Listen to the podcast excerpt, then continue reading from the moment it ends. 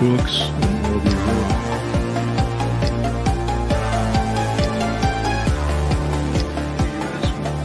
Go ahead, mean, it could be done either way, where you're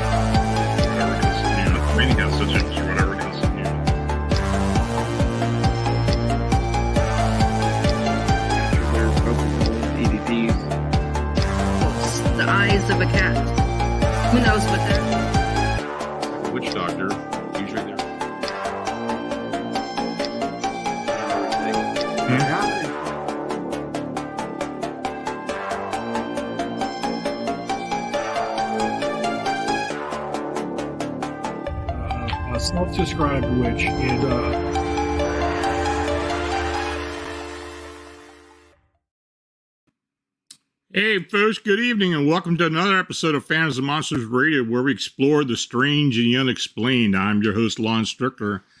Thank you for joining me. Now, if you enjoy our content, please subscribe, like, and share our presentations, and, and please feel free to leave a comment. Uh, Super Chat's active during the show, so please show your support for Phantoms & Monsters Radio by clicking the dollar icon underneath the chat.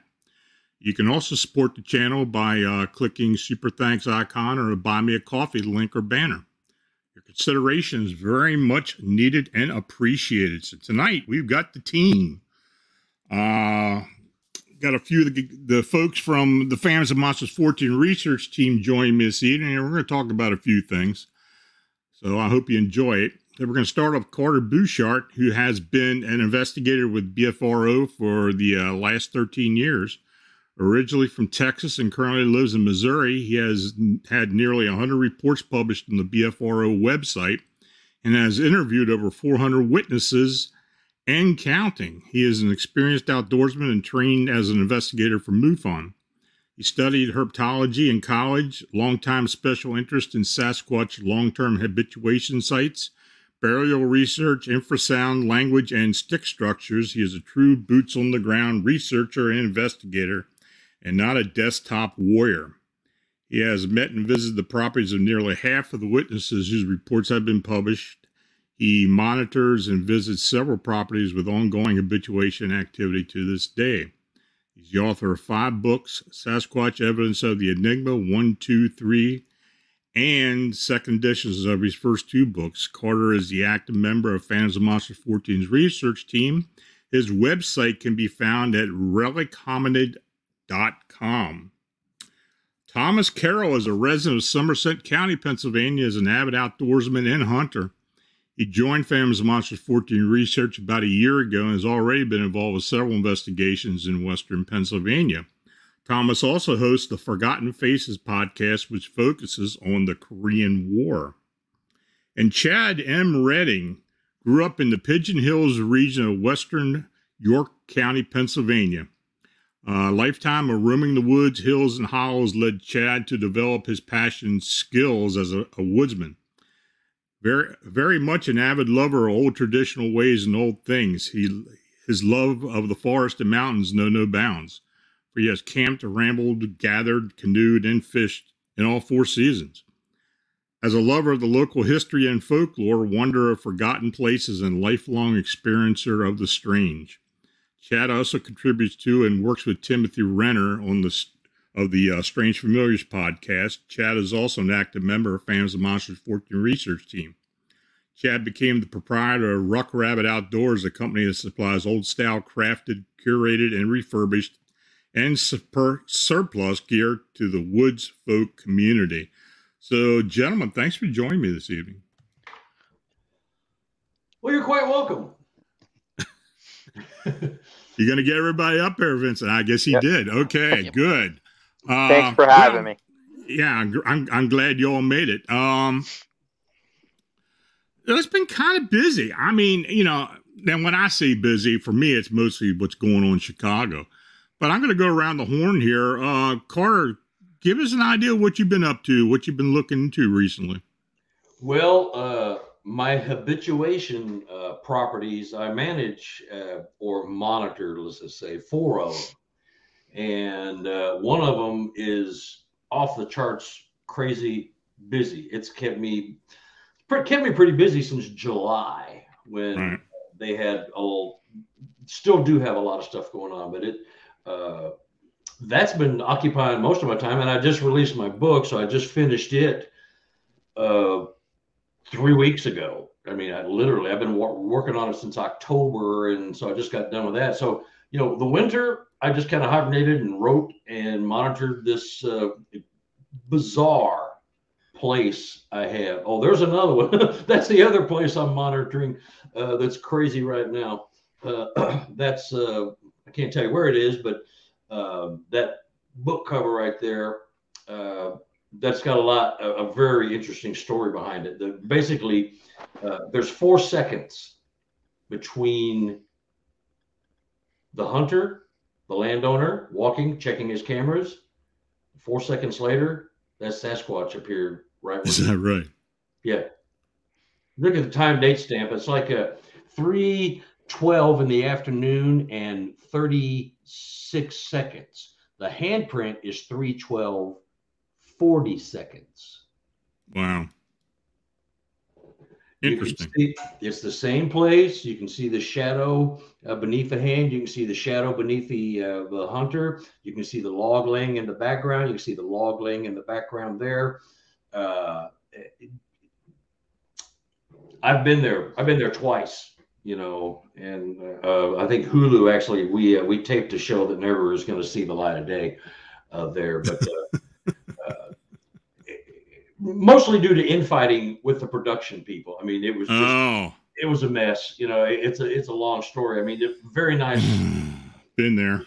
Yeah, you know, uh, yeah, somebody took over uh, the uh, filming uh, halfway through, and it, it screwed it all up. So anyway, but uh, so that's what I've been doing the last six eight months is finishing that book right there you're looking at, and there's Mhm. two really awesome stories in there, among others. But uh, uh, that's what I've been up to. Pretty crazy stuff, though. Actually, it's it's pretty exciting, you know. And uh, it, it- so uh, uh, they have ongoing activity. They had chased a Sasquatch out of uh, their Quonset hut, I'll call it. It's they have three uh, big buildings that are uh, basically uh, oh, what do you call them? They're they're vegetable growing. Uh, they're growing vegetables in the winter. So there's Hmm. three uh, basically uh, tents in a row. They're long uh, tents uh, with arched roof and uh, you know heavy plastic. Got heaters in them to grow, uh, but they uh, they have five or six Sasquatch monitoring their property. They're standing there watching them, literally standing behind a tree or standing out next to the tree, just watching my people work their land. I mean, they're just they- they have no fear. And this Uh, is in Missouri. Uh, yeah, I can't say I can't say where, but yeah, it's it's Yeah, it's- I, I, get it. yeah. Yeah, I understand. Yeah, it's Missouri. And here's here's the thing. Uh, the uh, father has had two sightings, class A's, and Mhm. now he has a son and two or three other sons, and they all have activity on their respective properties. And so it, it, it's just crazy you know i mean you know i went and met everybody and there was like nine people in there I, I couldn't i couldn't believe it they all just showed me all these pictures and photos and stuff and i'm just oh my god I, I think I just hit the Powerball. Oh my goodness, it was, it was really it was awesome. I mean, they were just so um, energetic and excited, and to have somebody down there, you know, and uh, you know the the neighborhood has kind of ostracized them a little bit where they live. Mhm. So, uh, but uh, the stories are just fantastical, you know. So um, I've been down there twice, and I'm going back again because uh, we got to figure out a way to get uh, camera traps set. Uh, but uh, some of the, if we have time later, maybe uh, some of the photos uh, okay. I, I've sent them to uh, Vince, so he's got them. But anyway, that's what I've been up to. Is just Okay. finish the book, and uh, this thing fell in my lap as I was halfway through the book. I mean, I, I didn't even know these people. Right. So a former witness who's knows them, you know, he's had two Sasquatch. He's uh, two of my reports are Class A visual face-to-face encounters with a Sasquatch. You know, one when he was up in a blind, and one when he was just standing there face-to-face. You know, 30, 40 feet away from each other. Just Right. crazy stuff. You know, but these people are attracted to these simple, hardworking folks. You know, they they they don't kill for sport. They kill to feed their families. Um, they they have Sasquatch on their property, monitoring what's going on. This family that uh, where I got this here in Missouri, they have three family members, each with their own activity on their own properties. So there's like, and they're all related or know each other very well. So there's like five people five separate properties, all within about a three or four mile area, uh, having all sorts of just crazy stuff. I mean, it's just they walk around like they they own the place, and they do. I mean, they, they come and go. You can watch them watching them. You know, it's it's just bizarre, but it, that's what it's like when you're in a rural area. in these Sasquatch trust you. They come and they go. The people come and go. They took pictures. They you know they try to take pictures. I've got some pretty good photos uh, which you might see later. But it's just uh, it's just bizarre and phenomenal that these beings there's five sasquatch on that property uh, that i'm speaking of. And they they this they they see them all the time daily if they want to i mean it's just because they're in the middle of nowhere it's, a, Hmm. it's fantastic. You know, it's, it's this is one of the best habituation families I've met so far. I've got two or three others that are pretty much off the charts, but this one's this one's starting to take the cake. We really see some of those photos. It's mind blowing. Anyway, Well, um, now Thomas and, and Chad uh, are part of the Pennsylvania team here, and uh, they've been doing some things. I don't know if Chad's had a case yet. He's been part of one, but uh, which we're going to look into. I'm going to talk about. But Thomas, he had an investigation up in Cambria County. So why don't you give us a an overlook of what you you saw up there?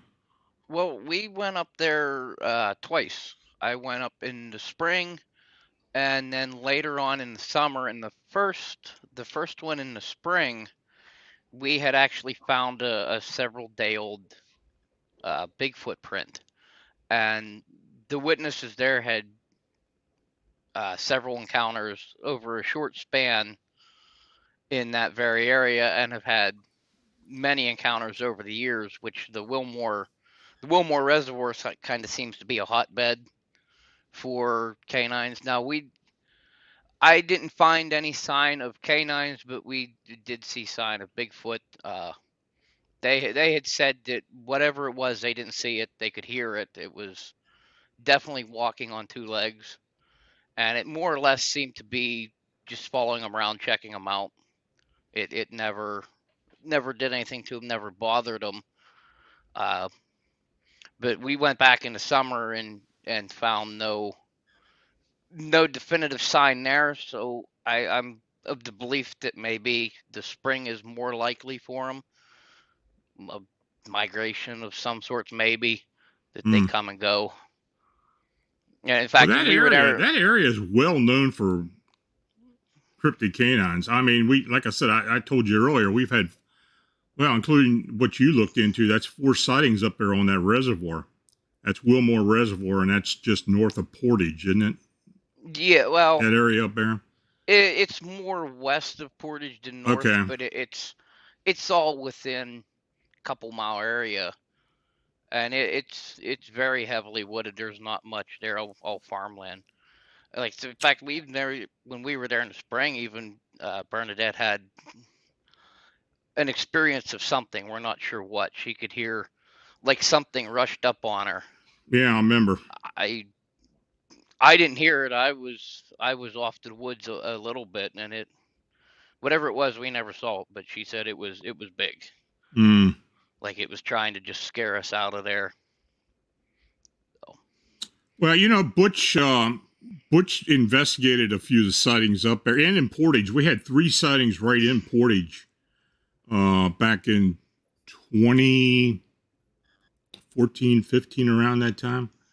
Uh, then up there at the Wilmore Reservoir, and this is all in Cambria County, um, we had a, a white cryptid canine sighting. And it could, I mean, you know, that's what they said it was. It could have even been a Bigfoot. I don't know. But, um, you know, I, I do know we have had cases, you know, we had sightings up there reported to us. And I've talked to, um, and I've talked to Stan about it. He's also heard a few things up there. So, yeah, Cambria County is a kind of a hot spot for us. Yeah, it, uh, I, I know the witnesses. They said their their family had had experiences uh, for years. Even they said their father had seen a winged humanoid right at the reservoir itself Really. years years ago. Yeah. Doesn't surprise me. So, Chad, uh, what you been up to? I, I know you. Uh, you know, we we've been we talked before. I, you and I were at that at Bigfoot meeting up by uh, Biglerville, up the other side of uh, Michaux. Uh, so, what you been looking into lately? Well, back in October, I went camping up in Tuscarora State Forest, which is about an hour and a half north from where I'm located in York County. Yeah, I know. And I had I had a friend of mine, well, two friends of mine come from uh, down from Canada, and uh, it was for their podcast, and partially for ours. And we spent basically two nights and three days in this place known as uh, Pandemonium, which Mhm. is listed as a ghost town, literally as a ghost town. It used to also be an old CCC camp. And within those two nights, we had multiple phenomenon. Um, we actually had on the uh, last night, well, the first night, a friend of mine was sleeping in his tent. He had something actually poke through his tent and rub the bottom of his foot, which was quite interesting. We had one or two uh, wood knocks, I guess you could say, or bangs on trees. They weren't actual tree noises. We know we know what the tree noises. We had the four guys that were counting me that were in this that were in this that were we were all camping together. We're all very experienced outdoorsmen, all four of us.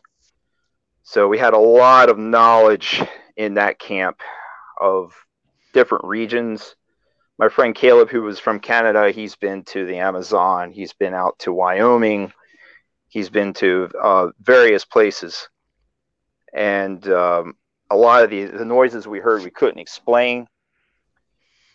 On the second night, we actually had something come into camp and we saw it on the edge of the firelight Mm. and uh, on the edge of the firelight and the uh, the lantern light we had going. It was huge and gray. It actually came up behind my friend Tom's tent, which was pretty darn spooky. And then we had a lot of uh, also the typical um high strangeness phenomenon, lights in the woods, stuff like that. Didn't really hear any uh, calls, though. Me and Tim had camped in that area. I think three years ago, two or three years ago, and we had we actually had uh, calls in that area. Me and Tim were woken up by multiple wood wood knocks that night. hmm Uh, on the second night, like I said, we had something come into camp. We decided that we were going to walk the perimeter to try and, you know, establish a perimeter. And my friend Caleb is actually indigenous Canadian. And uh, we saw multiple things moving up and down the hill because it was it was moonlight. You could see these things moving up and down. We were camped on the side of a mountain, and you could see it moving up and down the mountainside, down into a swamp down below us. We ended up seeing this huge light. We have no idea what it was. It was it was bright. It was I was I would say almost from my perspective for the distant, it was probably about I would guess quarter of a mile away or something like that, but you could see it lit up the whole woods. It was just look it looked like somebody was had a spotlight through a crystal and there was multiple beams coming up. And you could just see it traveling through the woods down in the valley, which was basically a swamp. It was just this big bright white light. There was nobody in that area at all. There's no roads that go through there. The the trees and the bushes were all lit up by this, and then it just went out. And then this this you'll like uh, towards the end, there's a spot where it kind of comes down, it evens out, and then there's a rock formations and it drops down. I don't want to say a cliff, but it's like a steep drop down into the uh, where the swamp is, where the creek runs through the valley. Mhm. And this is a this is a narrow valley between two mountains.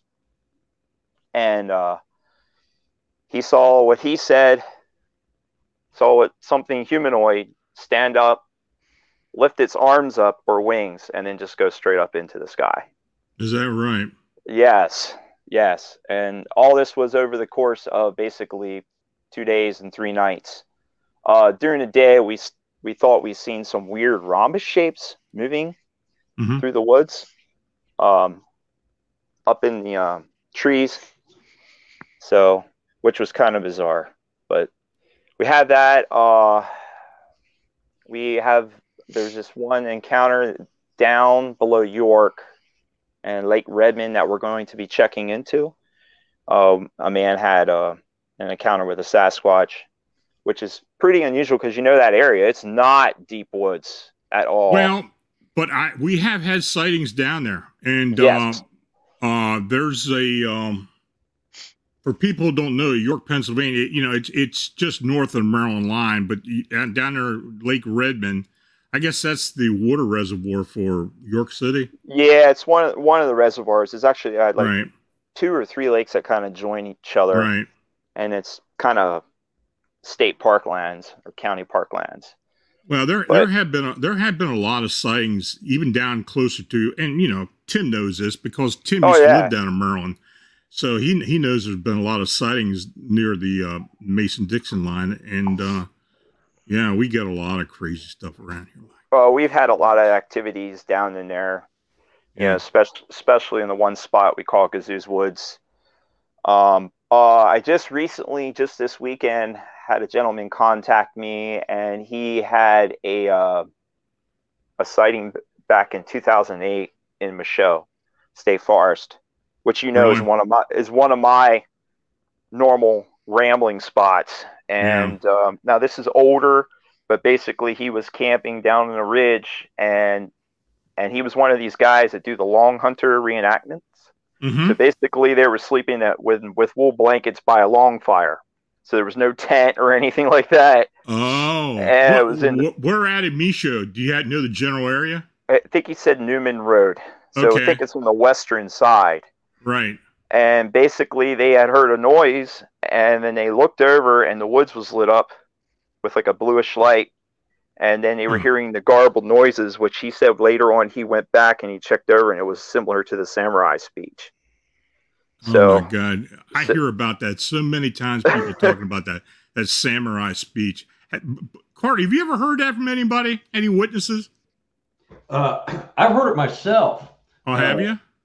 Yeah, I went. Uh, I was having a, a rough week, and I told my wife I'm going to go down to our research area, Ellington, Missouri. I was going to get away and go.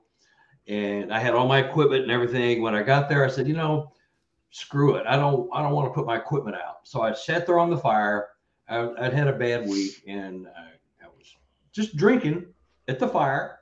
I had all my equipment sitting out, and I told the, the Sasquatch, I just, just said, "Hey guys, I'm here. I don't have any cameras up. I'm not doing anything. I'm just sitting here. I've had a bad week. If you want to come talk to me, throw a rock, do something, I'm here. Otherwise, that's it. There's no equipment. There's no cameras. You're Right. free to just move about just the area. just don't hit me with the rock, though, right? yeah, just don't hit me with the rock. And so I hear this. "Oh, you go, go, go, go, go, go, go, go." What? Just Yeah. bizarre stuff. And I knew what it was, but, but this is an area where I can go 90% of the time, I'm going to have some kind of activity. So I heard that chatter. It was just, it was a million miles an hour. And it didn't make, and there was some uh, laughing. They were like laughing, like kind of like hyenas. Just, you know, snickering, and, you know, and like they were trying to hide it and Yeah. then they would just laugh out loud. It was just bizarre. I almost thought it was juveniles, you know, because it, you know, the the, the tonality of the voice wasn't large. So uh, I've heard that, you know, Yeah. and Ron, you know, did commentary on my first book. I mean, he's like the guy for that that Chinaman chatter, that that language. But I've heard it. Other people have heard it. So several of my witnesses have had their names called. Yeah.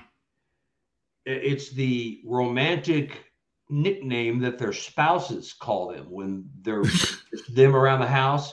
You hear this Sin Sin, Sin Sin, Sin Sin, which is Cindy, Sin Right. Sin, Sin Sin, because that's what his wife is. That's what her husband calls her, like you know, when there's just them around the house. So yeah, I, I've heard it. It's it's a, it's like a real thing. They they have a language. Yeah. Mean, it's Yeah, I've had, I've 125% had real. witnesses tell me the same thing. I mean, I've never heard it, but I mean, I've had witnesses tell me about it. You know, uh, Chad, I wanted to ask you this.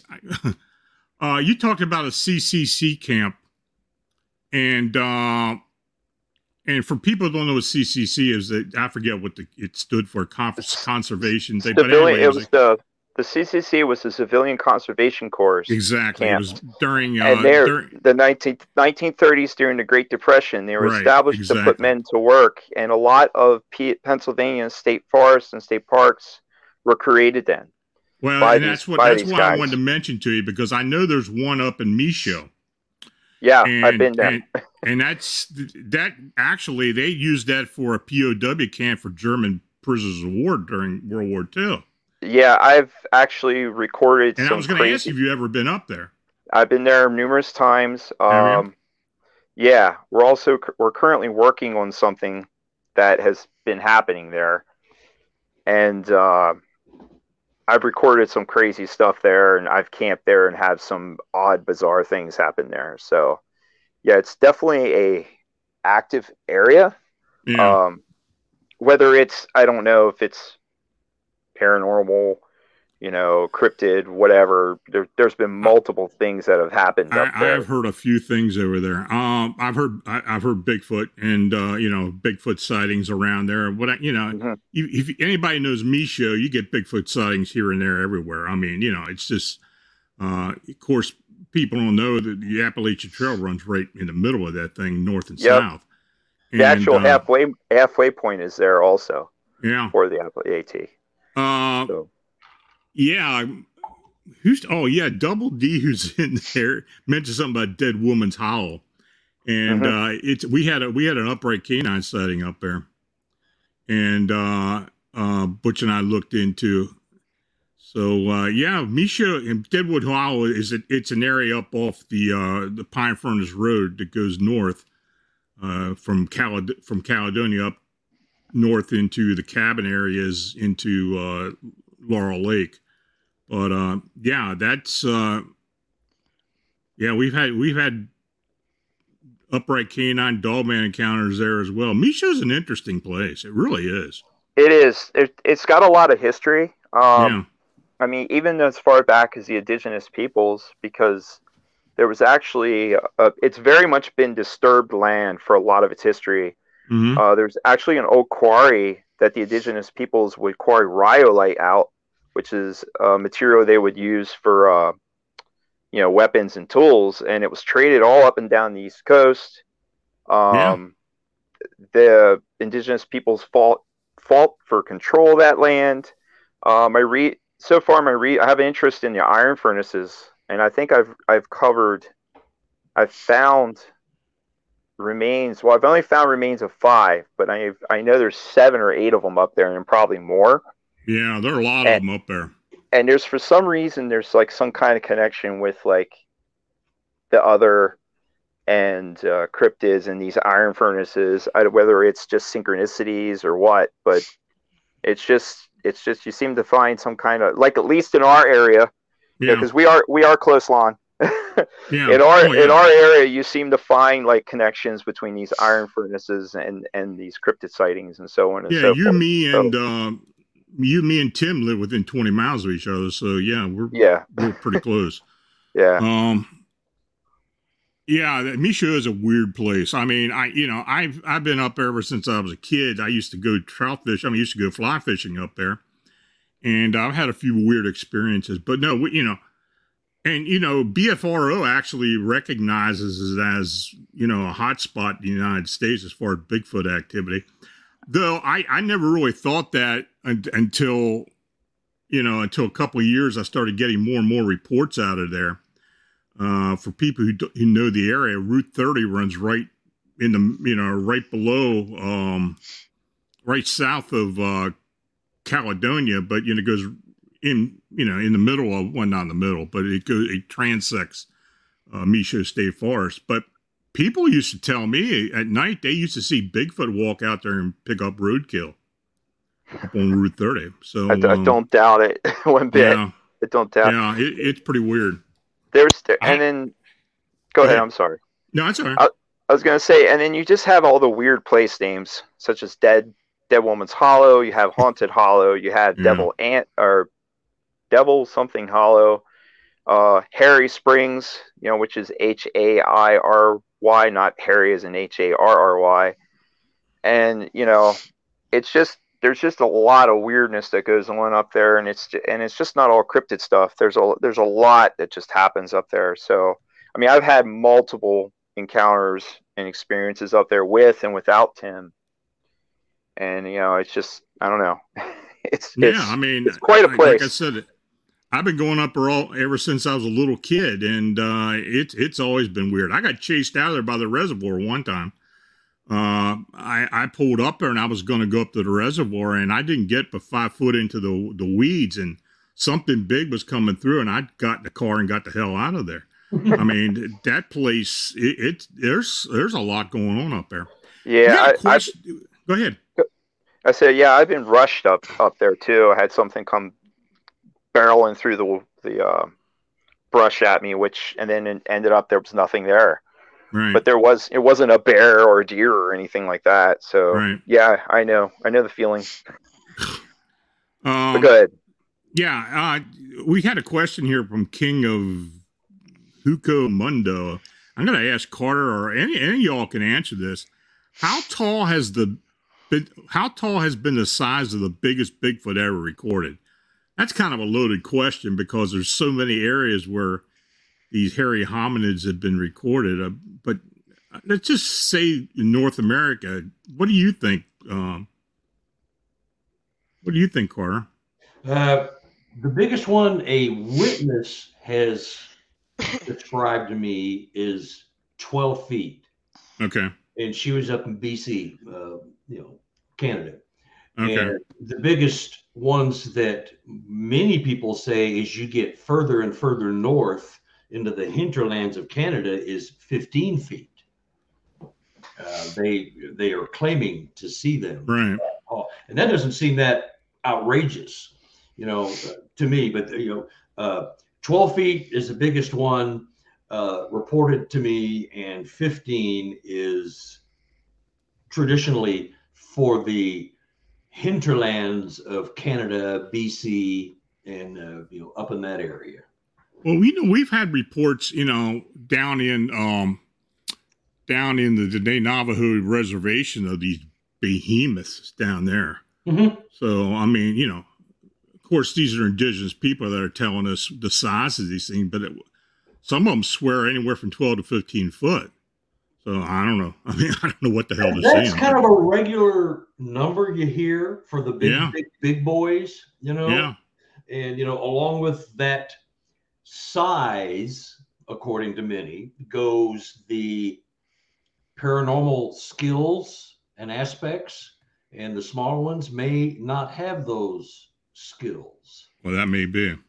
and that That may I very well be. when you, you get into the 12 15 footers up there and i've got i've got f- four people i communicate with regularly up there uh, they say that's that's pretty average. You know, that's two humans.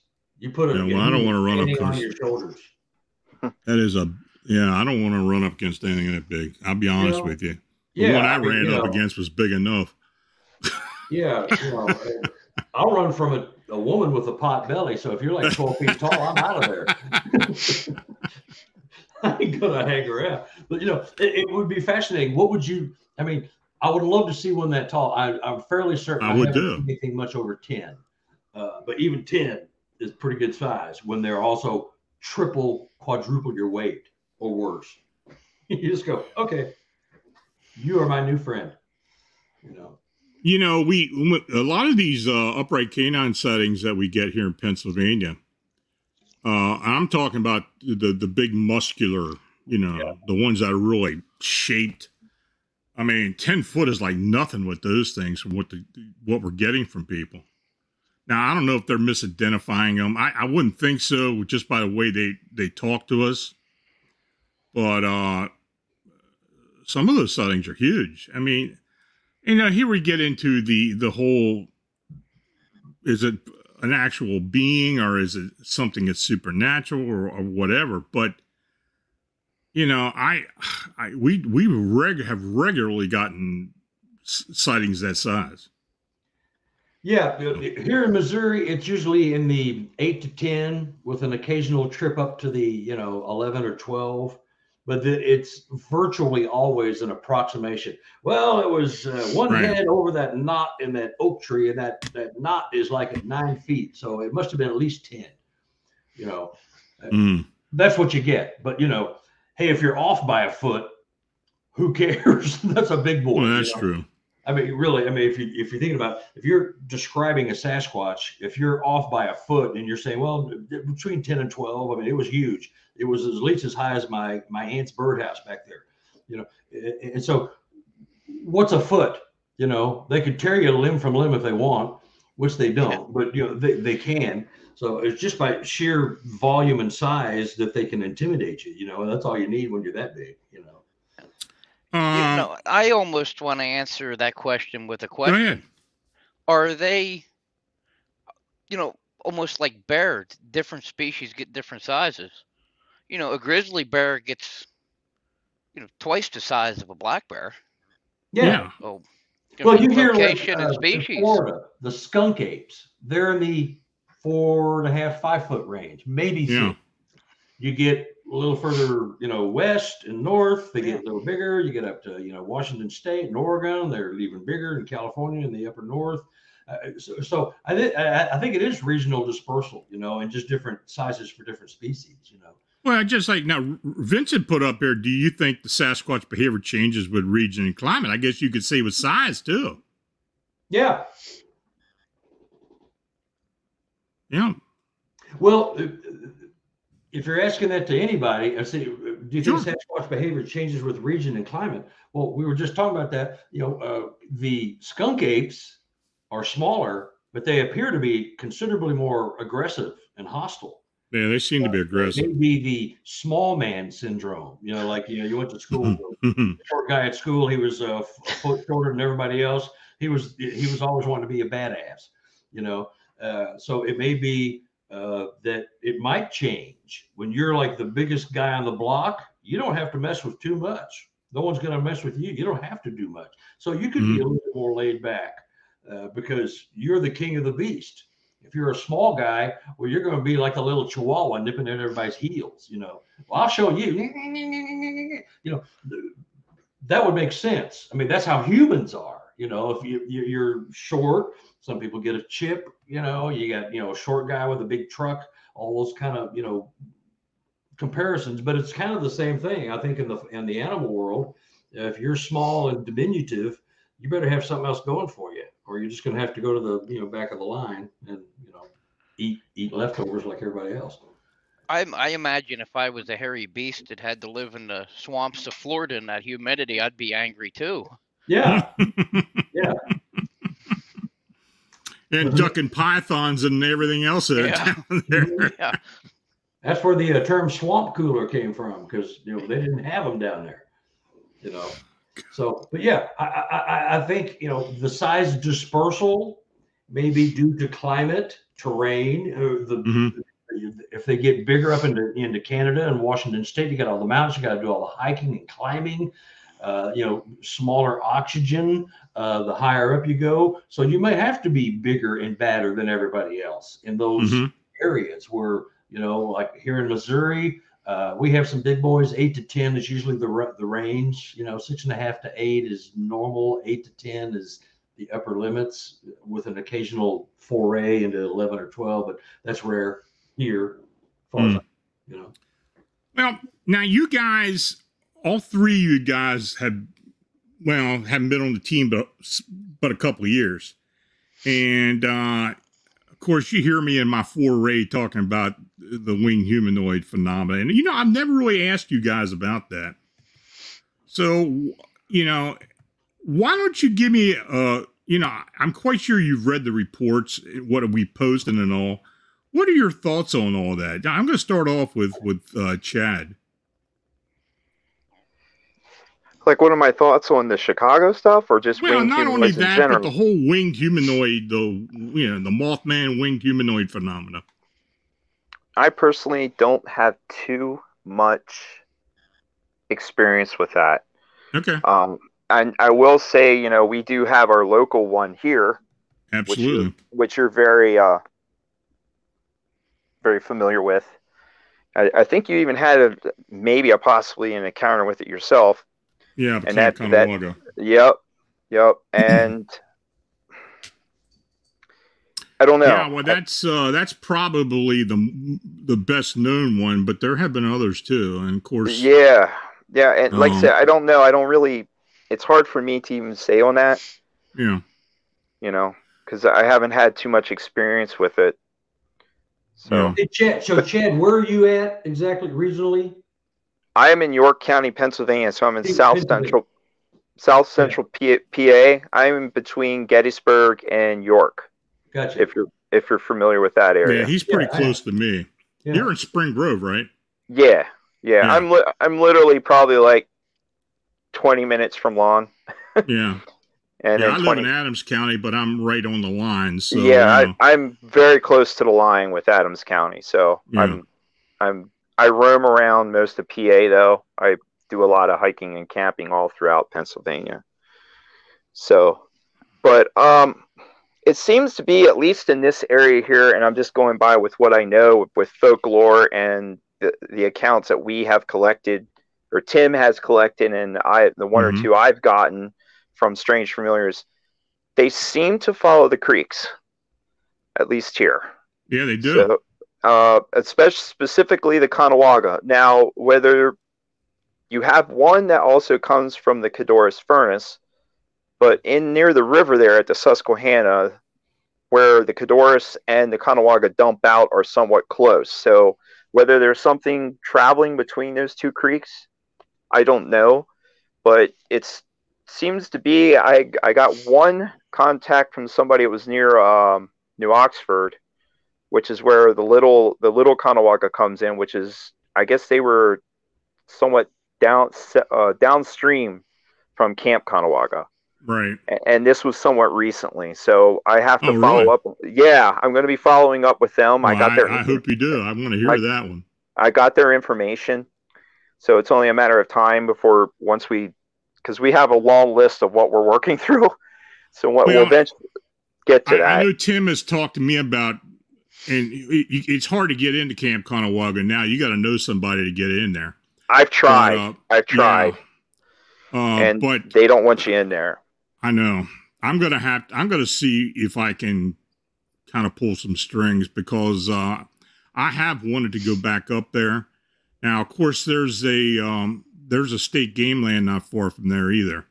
Yeah, So- we've we've actually roamed that at night uh, along the Oh, you? along the Conewago, and we had some weird stuff going on. So whether it was that or something else, who knows?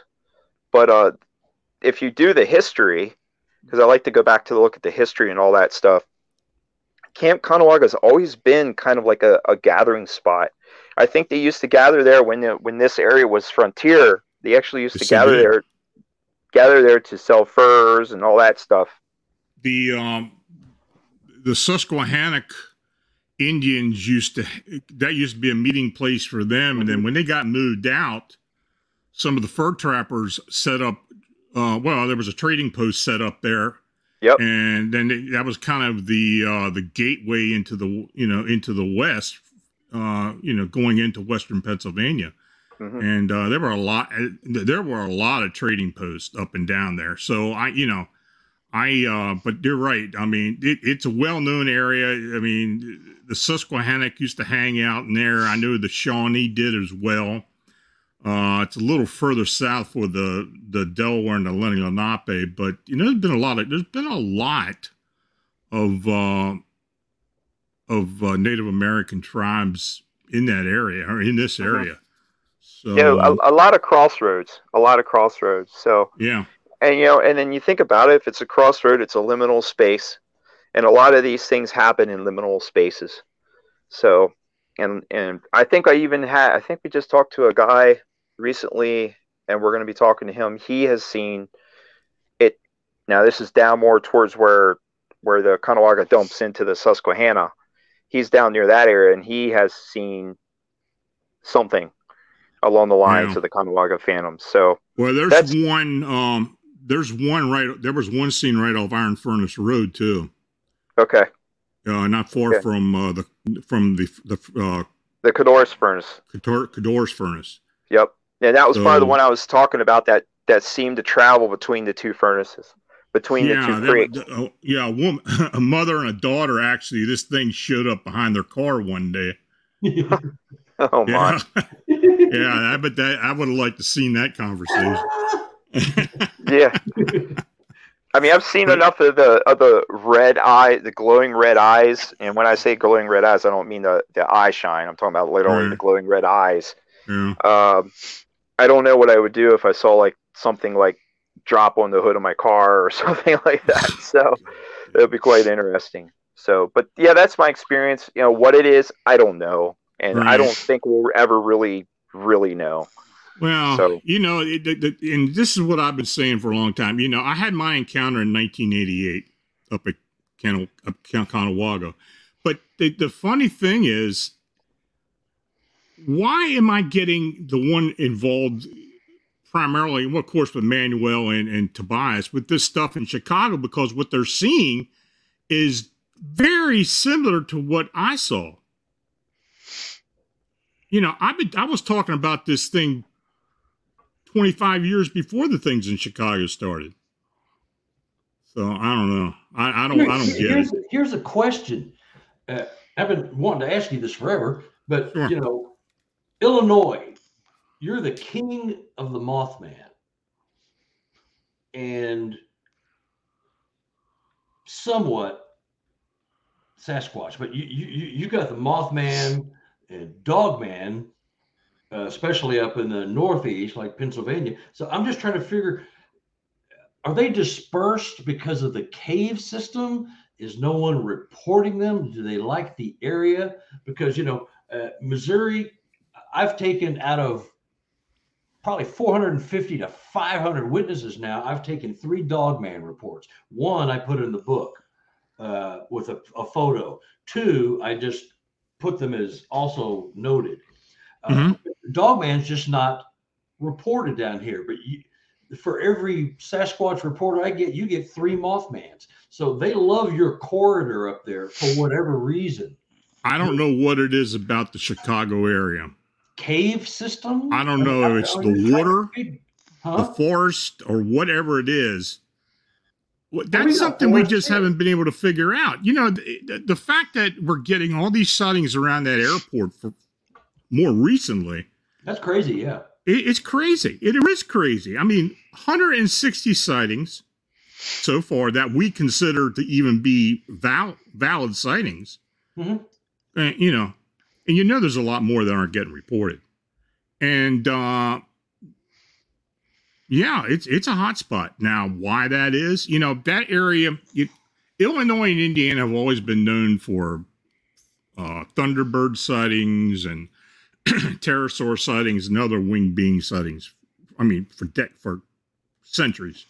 I mean, even the indigenous people used to draw petroglyphs and such of Yeah. these things. Um, but why these things are showing up now, I, I don't know. But they're so You know- concentrated. Like Chicago Yeah. is like the the poster boy for Chicago would be the Mothman.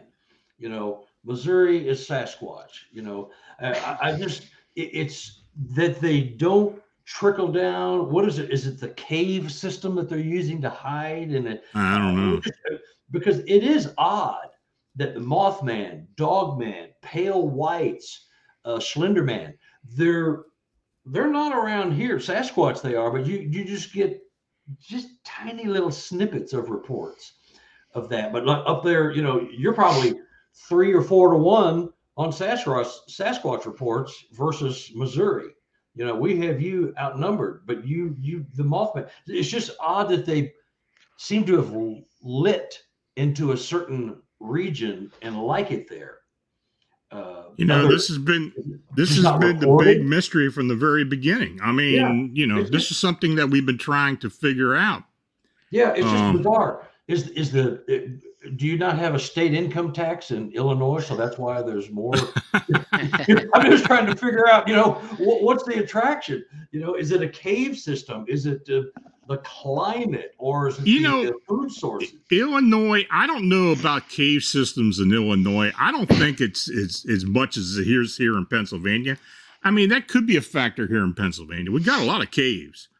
Um, Yeah, but we You know, do I too, but just- we don't have the mountains. You know, we don't have Yeah, the mountains. That we well, have unless you go caves within south, I mean, you know, you go down shore. into the the Ozarks, but uh, you know, and that's another story of the Ozarks. Oh my God, it's Oh, crazy yeah. down there. You, Men are Um, men and the sheep are nervous. absolutely. you know, I I I was actually thinking about that today, and I have a theory. okay. You talk about the portals and stuff. Yeah. What what if they're not using portals to come visit us, but more of a shortcut from this dimension to the next? Yeah, that could be. Yeah. Yeah, so that they're could here very well briefly be. enough to be seen, and then you know. anything's on the table you know and that's why there's the argument with the of the the uh, in my specific area of interest which is sasquatch was with the apers and the paranormal or quantum faction Yeah. that you know so that that's the the never ending argument is you know they can't do this they can't be this and so we're we're at loggerheads that's why there's all this you know Well, you know, this is something we ran across this week. I mean, you know, yeah and it's big in the Sasquatch community, but it's big everywhere. Why? Why all the infighting and bickering and moaning and groaning, and nobody wants to even want to work together? Everybody wants to be number one Well, I guess that's what it is. i mean wh- what else is it your egos are like a million dollar prize if you're the one or something I, Yeah. it, it, it does not well it does make sense but in that we're all in this together there should be some even loose knit camaraderie and there isn't you know you know we we discussed this earlier this week when Yeah. somebody went bonkers over uh, my book cover Yeah. and just wouldn't let it be and was just trashing me. He's a fellow researcher. It's like, what? You don't have to trash me to disagree and let's have a debate and conversation. So we all have our opinions as to paranormal, quantum, flesh and blood only, blah, blah, blah. Uh, you know, which is fine. That's how we get somewhere, you know. Well, that's Well, why we have the group. I mean, you know, but when it comes out of the group, Yeah. and uh, that's a problem. And you Yeah. know, I'm not putting up with that. And you run a But- nice tight ship. You run you have one of the better paranormal operations that I've been a part of. You just I don't appreciate that. allow it. You know, you don't allow it. And by I mean uh, you don't allow it, you actually take action. You don't just like go, now you stop that, Bobby. You be nice to Carter. You know, you Yeah, I don't found that it. doesn't you know, work. It's like get the hell out of here. Yeah, thing I, I the found that thing doesn't is- work. The thing is, honestly, and you said about our about everybody's opinions, Carter. When you do this research, you really shouldn't put your opinion on things because if and I'm not saying you in general, I mean everybody in general. Okay. Uh, You shouldn't put your opinions when you're doing research because if you're doing right right science, okay, you look at everything, all the evidence, and then mm-hmm. you draw your conclusions by looking at all the evidence, whether it's and I'm just going to use the the Bigfoot thing because, like you said, you had the apers and the relic hominids and all and all that, and the high strangeness people and the paranormal and the whole dimension and all that. But you should look at all the evidence, no matter how small and, and inconclusive it is, and just and take it all into account. Because a lot of times when you have the Bigfoot reports, you have the crazy things like lights in the woods. Somebody might have seen a UFO or whatever, but you, you should take all that into account. And and like you said, we should all be kind of working together and looking at it as a as a whole, holistically. I mean, I think Yeah. we would get a little further that way. If you Well, know what I that's mean. why I put the team together in the first place. I mean, and you know, Exactly. I, I, you know, I I'm the felt last like guy to people, fight and argue, but if you're going to start, you know, calling me names and you know, well, that that's ridiculous. That's just but ridiculous. that's what that's what we're talking about when you take it to Yes. a level that is Yeah. far above professional. It is so beyond like, are you 12 years old or what? What is wrong with you? You know, I mean, exactly. Nah, nah, nah, Yeah. boo boo. I, I I saw one you didn't. I mean, it's just gotten so high schoolish. It's just ridiculous. I, I'm very careful about when I put an opinion out there. I've done, like you said, I do my homework best of my ability. I do my homework. I vet my witnesses best I can. You know, and at the end of the day, you have to like have some faith in your fellow man, not too much, but just enough. You know, but it, it's it's just bizarre that we are turning on ourselves and it's for no other reason than ego and the possible big prize at the end of the thing i get to pull the uh, you know million dollar pot out of the tree because i found a body. It, it, it's it's gone beyond research and it's all satisfying our egos and our positions in in the sasquatch community. Right. That's the way i look at it. It's just like it's gotten ridiculous. You you know, and I, I'm building a website. I'm just going to get off of social here pretty quick because I'm gonna I'm gonna just share my stuff on my web page because you know this social media thing. It's great to connect, but boy, you, you get the little keyboard warrior guys on there. Oh, you you're so full of crap. And oh, you know, I know. it's just it's just like it's like I'm back in high school, junior high even. Heck, you know, kids are more mature in high school. You know, I'm, I'm like in junior high, and we all experience it. You know, I'm not I'm not preaching. I am preaching to the choir. We all Yeah. see it and hear it. You know, uh, but when you know uh, some of the stuff went down with you know people that should know considerably better, they're hurting all of us for their own ego and gratification. That's all they care about. It's a, a lot of people that shouldn't be in this are in it. You know? Yeah. And uh, But you know, you see it. You see it all throughout the community. You really do. Yeah. And, Yeah. and some of these arguments just really get bad. yeah, Um, uh, and unfortunately, there are too many people that just like to see it festering and get worse. yeah, yeah. Um, but but I will say that's not going to happen on my bunch. I mean, that is just not going to happen. I'm not going to put up with that. Yeah. You know, I may right, get criticized for it sometimes, but I, I'm, you know, I, I just, just am not going to put up with that. We got too much other stuff going. I've got too much other stuff going on. They'd be worried about that. Yeah. And, uh, you know, It, we always want to kumbaya and be all all for one and one for all. It doesn't happen. It may not happen because Right. everybody's, you know, most of the critique comes from people who have been in the woods very little, if at all. They're just keyboard people. I saw this picture. That can't be, you know. I mean, yeah, you're comparing apples to you know rutabagas. You're not even close. What, what what's your comparison based on? You know, it just it's so si- silly. And you know, in all of this turmoil that we create amongst our investigator selves, keeps us in the bog because the more turmoil we have and we're generating, the less likely we're going to get to find anything out because we're too busy trying to be number one and point our finger at him and her and you're no Yeah. good, you're no good, you're my friend, I like you, and I don't like you, and I don't like you. God, I got I, I quit doing that stuff like you know 50 years ago. Jesus, come on, people. You know, it's just very frustrating. You know, I mean, you yeah, it is. It's like, it is. I well, you know, and that's why I appreciate the team because I mean, we got a bunch of people on there that are doing a lot of what I'm not doing because I'm not out in the field very rarely anymore. Uh, though I'm going to try to eventually. But you know, I'm I'm behind the keyboard doing all kinds of other stuff and taking calls and stuff. But I got you know, I got folks like you and all going out there and and, and with boots in the ground and looking into cases, and uh, I, I think it works. But well, it Yeah. just came to a head that yeah, it did. A few days ago, and it was just so out of line, you know. Yeah, And he, this person was calling my stuff crap, and I went and looked at his and other people's stuff that were all chiming in. Oh yeah, that's that's garbage. You- You're right. You're right. They all got garbage. I mean, they're all passing the same crap around and Yeah. saying the same stuff. They're, it's not productive. It's not mature.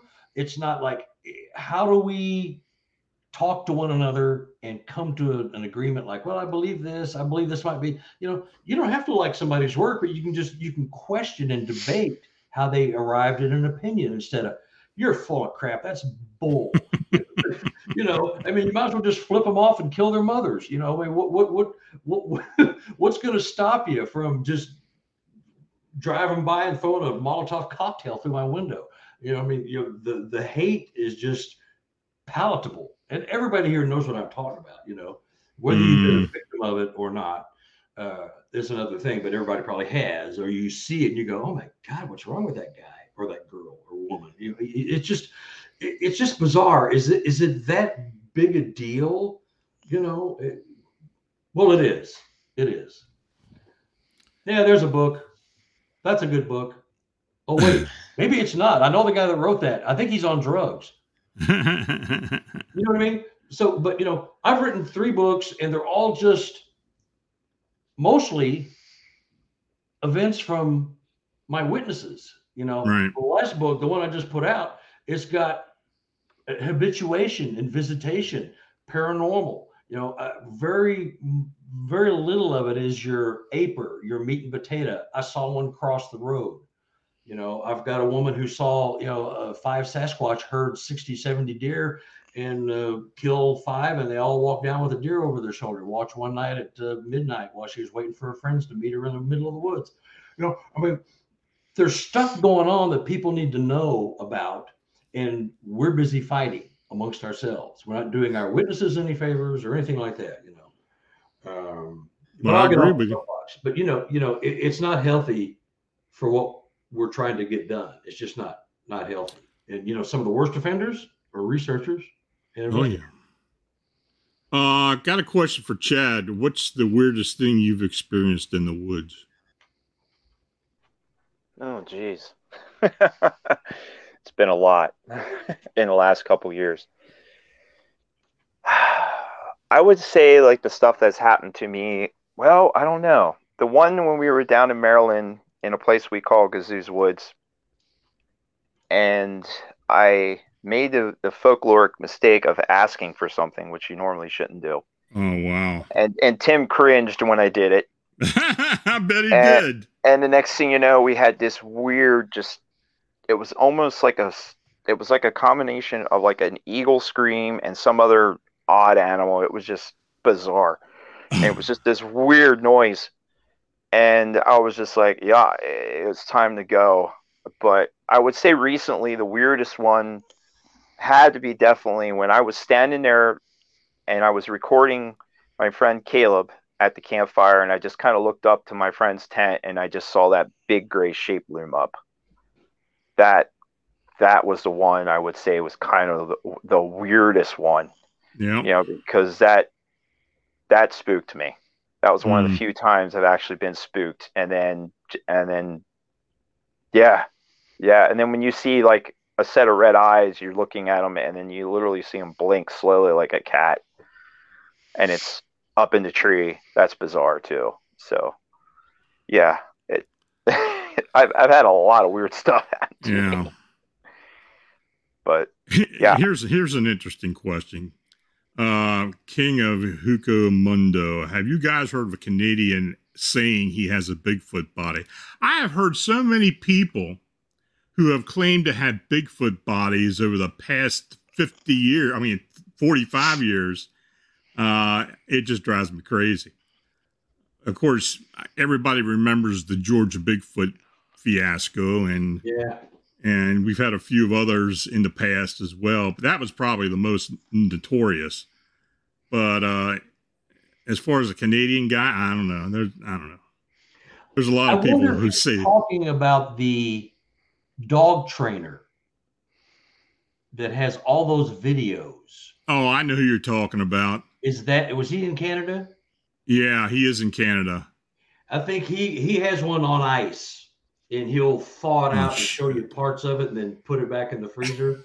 I, I'm trying to think of his name, but he's got a, a. If you go on YouTube and look for dog trainer Sasquatch videos, you might find the guy, and he's nuts. I mean, he is. There's something wrong. uh, It is an awesome looking body, but I don't believe it's yeah, actually by this is one his dad, I think, killed or captured or something a long time ago.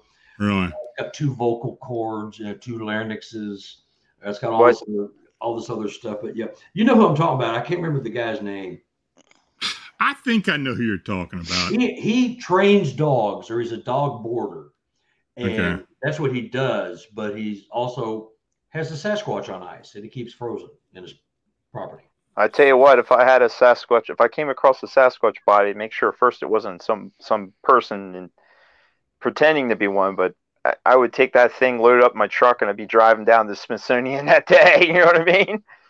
So I wouldn't just throw it in the freezer. Well, you know, you hear all these stories. I mean, Mhm. I I don't know. yeah, I've heard too many people say they've had Bigfoot bodies and this and that. I, I it, it just kind of goes over my head now because, uh, you know, that that whole Georgia Bigfoot thing, and then the same guy saying he killed one down in Houston. I mean, you know, what a joke. Yeah, I'm looking at the guy now. Dog trainer with Sasquatch. I googled it. Uh, Bigfoot used me to have a baby. Grown man cries. Bigfoot, and I have it. He has a, a severed head. I'm looking at all the stuff. If you just- Oh, I know which one you're talking about. yeah, I can't remember. Is that the guy with the Oh, buffalo head? Huh? Is that the guy that has the frozen buffalo head? Well, it looks like a Sasquatch head or a bad model. It looks like it's about you know 20 feet long here. Jesus. Peter Kane, I think, is his name. Bigfoot forced me to do it. He's uh, got all kinds of stories. Oh my god. Uh, but yeah, uh, He's a content creator. Oh, that's the guy. That's, That's, it. it. That's the one I got right there. That's it. That's the he, he- that head looks like a it looks like a dead bison's head. Yeah, it, it's it's bizarre. It's got like 27 rows of teeth. I- Yeah. I, I can't remember. But see, this guy is comic relief. But when people who don't know anything about Sasquatch see this, we look like buffoons. Oh, oh I know. Your research, because this is the kind of stuff. I mean, they lump you in with it all of a sudden. That's the guy. Thanks, Vince. That was good one. Yeah, that was good. Yeah, I I I, I know who it was now. Yeah, that, that's the guy that has the bison head. You know, I never really thought about that. It is about the size of a bison head. isn't it? Yeah, it looks like yeah, it's a bison head. I, that's exactly what it is. Because I called him out on it about two years ago, and you know, so that that's crazy. Yeah, he's had it frozen for 65 years. Just waiting for the right time to spring it on America. Keep waiting, cowboy. But you know, that kind of stuff does hurt us. Yeah, because when you have the real thing, uh-huh. You know.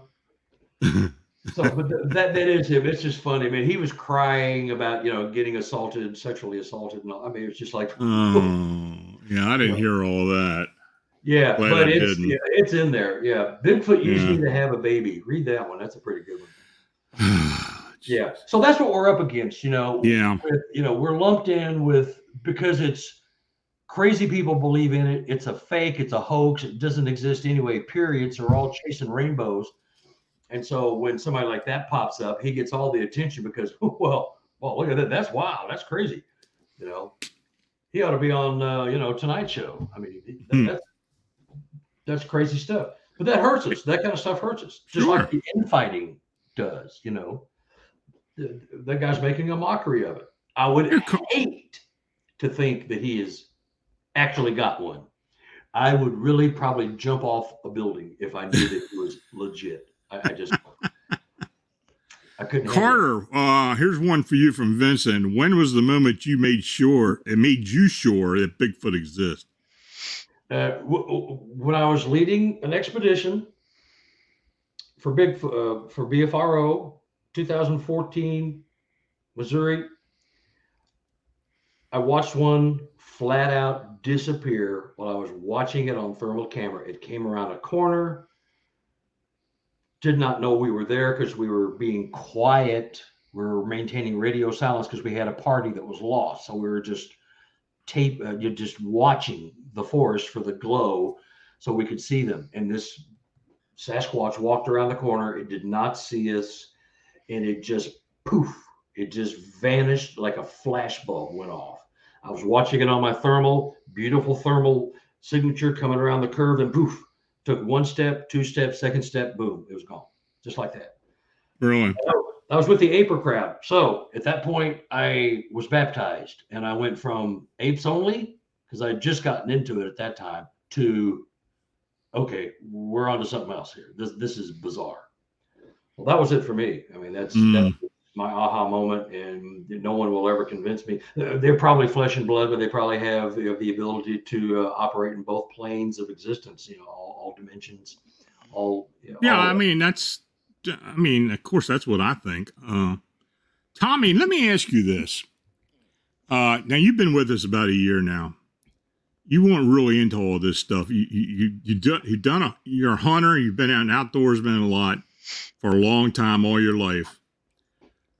What phenomena as far as cryptids go, do you believe and don't believe? You know, if you'd asked me that two years ago, I'd have said I don't believe in any of it. But uh, the that that all changes. The more you see, the more you experience, the more you talk to. That that all has changed. I, I mean, to me now, anything's on the table. I still personally have never seen a Bigfoot or a cryptid of any type, but it's it's turned pretty wild the past couple years. Yeah. Yeah. Yeah, just You take know- one sighting. That's all it takes. Yeah. Changes you. Oh All the yeah. hunters that have said, I've been in these woods for 35 years, I've never seen one. If they existed, I'd have seen it. They don't exist. Then you get a call a couple months later, uh, can we talk? you know, because they they've had the aha moment. You know, and you hear that from a lot of people. And I and I, I understand if you we're all taught from the day we get out of the birth canal how the world is, what exists and what doesn't. So the first 20 years of your life, you're told how the world is. Your books, your teachers, your professors, everybody is handed books and they just tell you how things are. So by the time you're 20 to 22, if you go to college, maybe 23 or 4, you know, graduate, you've been brainwashed or conditioned for 20 some odd years, the first 20 years of your life, your formative years, of what's what exists, what doesn't, how the world is and how it isn't. That's all you know. You're trusting the people who teach you and talk to you and show you things that this is how the world is. Okay, I believe you. Yeah, And, and and I was I was that guy that I've hunted the same property my my entire life but never experienced anything. But then last year, one day sitting in a deer stand, beautiful calm day, nothing around, there was a a brilliant blue flash of light that came from behind me. No thunder, no other noise. Just a giant blue flash of light. Just, I I I can't even begin to guess what that was. I don't know. Interesting. But what does it do to your belief system?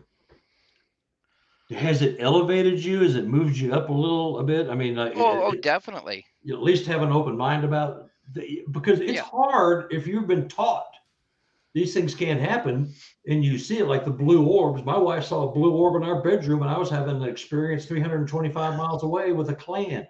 She saw a blue orb flying through our bedroom at nearly the identical time that I was having an event in, in Illinois, many hundreds of miles away. So at some point you have to go, okay, all this weirdness is there's something something going on you know? As long as it gives you a peek into what's maybe going on because that's all it took for me you know? I saw that i'm going that just disappeared. What you know i wasn't drunk i wasn't stoned my equipment was top notch had a nice FLIR camera. I, I mean I, it- everything was fine. And all of a sudden it, i'm watching this thing i'm going what? You know it changes everything. Just like for you tommy. I mean it just it just it changes things. It makes you think differently. You don't necessarily believe all the way but you're thinking you know you're going well i can't explain that. Hmm, you know maybe you know. it, it's bizarre the baptism might take a couple of years could take 20 minutes you know it just depends on where you're at and what happens to you And, and I and I say you've always got to be a little skeptical because if Yeah, you're not, yeah, you're yeah. going to be a sucker. Yeah, yeah.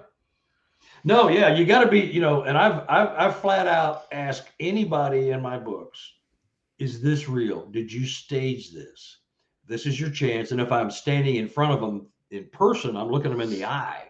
If you're going to lie to me, lie to my face. Let's go. Did you stage this?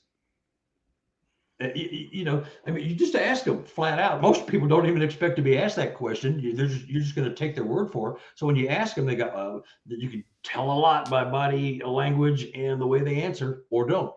You know. So Yep. Well, guys, um, let's go around the horn and get some final thoughts. Uh, Chad, you got anything to say? Uh, no, I'm pretty good. I mean, we seem to Okay. really we seem to really cover a lot of stuff Yeah. tonight, and uh, you know, I'm just uh, continuing on this journey with everybody else. You know, to Mhm. try and fig- to try and to me, it's not so much. I'm not trying to solve the big question of what all this stuff is, because personally, I don't think we're never going to find out, and honestly, I don't think we're meant to find out. And and if you get close, you always have that trickster element that kicks in and kicks you back. And uh, so to me, I'm just all about collecting people's stories, you know, bringing, giving people the opportunity to tell their stories and just experiencing it, you know. Great. I, that's pretty much how we go when we go out and we investigate. And even when I go out by myself and stuff, you know, I'm not a, just like you, Carter. I was I'm not out there banging on the trees or anything like that. I just go out and just let it happen.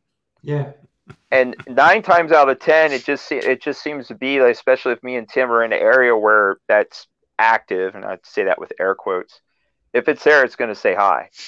You know, Yeah. it seems it seems to be that the more you do this, we call it the Eye of Sauron effect. You know, it's like you put the One Ring on, and for those who know Tolkien lore, and and it and it likes it likes to say hi and say, "Oh, you pay attention," and um, that seems to be the key. So, but yeah, How about you, my goal. Tommy? What uh, you know, what what do you expect? I mean, I know, like I said, you you've been with us for a year or so. You you've read a lot of what people have experienced. You, you've had a few experiences of your own.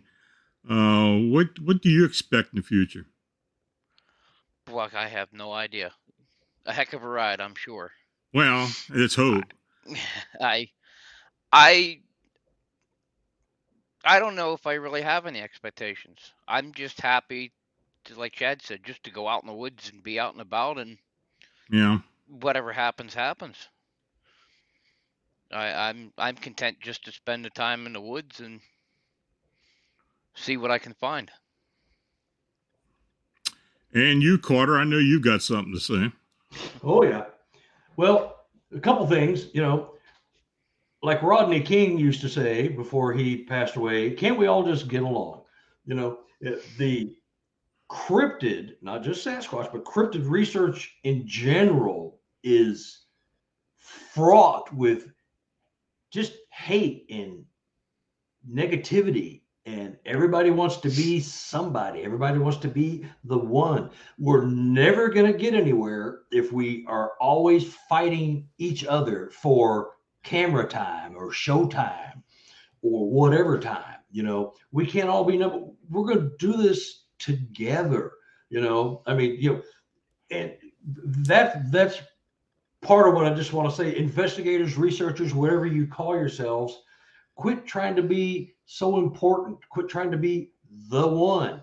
Just play well with find five researchers you agree with not on your beliefs but you agree to disagree and you discuss things. It's easy to do but nobody wants to do it. You know that that's the frustration with me you know. Myself uh, i'm not getting out in the woods as often uh, as i am uh, my habituation properties because my habituation properties they have uh, three of the four have got some bizarre awesome stuff going and that's where i'm spending my time because they're open and they're honest and they want to tell you the stories and uh, i'm getting some incredible and i'm going to call it evidence. It's evidence of activity. I won't say it's proof that they exist but it's evidence that there's something going on and so that's where i'm spending my time you know, somebody comes comes to you and starts telling you weird stuff, listen to them. Don't just tune them out because there might be something there. That's got that's where got me where I am at. I'm, I'm five books later. I might be working on a six. I don't even want to do another one. I'm tired. People keep calling me. I got a call today, you know, for an email, uh, not a call. But it's just like it keeps coming in because they know I'll listen. So if you're ever listening to somebody and you're not in the paranormal, quantum, or woo, which I think is a dirty word factor, listen to some of these people because they got things going on that you're not going to hear because everybody laughs at them. You know, my books are full of that stuff, and everybody's laughing at me instead of my witnesses. So I, I designed it that way. Just, you know, listen to the people that are telling you the weird stuff because that's where it's at. That's Yep. where the secrets are at. I agree. It, it's always best to listen. Yeah. Listen so, to guys, I, I appreciate you coming on with me tonight, and uh, we are going to do future shows with the team. And uh, you all have a good weekend. I'll be talking to you soon. All right. See Well, ya. everybody enjoyed it. You take care. Now, if you've had a sighting or encounter report that you'd like to be considered for the personal report show or posted on Phantoms and Monsters, um, feel free to contact me at my email, lonstrickler, I want to again thank Carter, Tommy, and, and Chad for joining me this evening. And uh, thanks to each and all of you uh, for watching and chatting. If you did make a donation, it's very much appreciated. Please like, subscribe, share, and even comment. Uh, so next Friday night at 9 p.m. Eastern Time, 6 p.m. Pacific, my guest will be the alien hunter Derrel Sims. Uh, this be the first time I've interviewed Derrel, so it should be a very informative show. So make sure you you come in next Friday night and listen to that.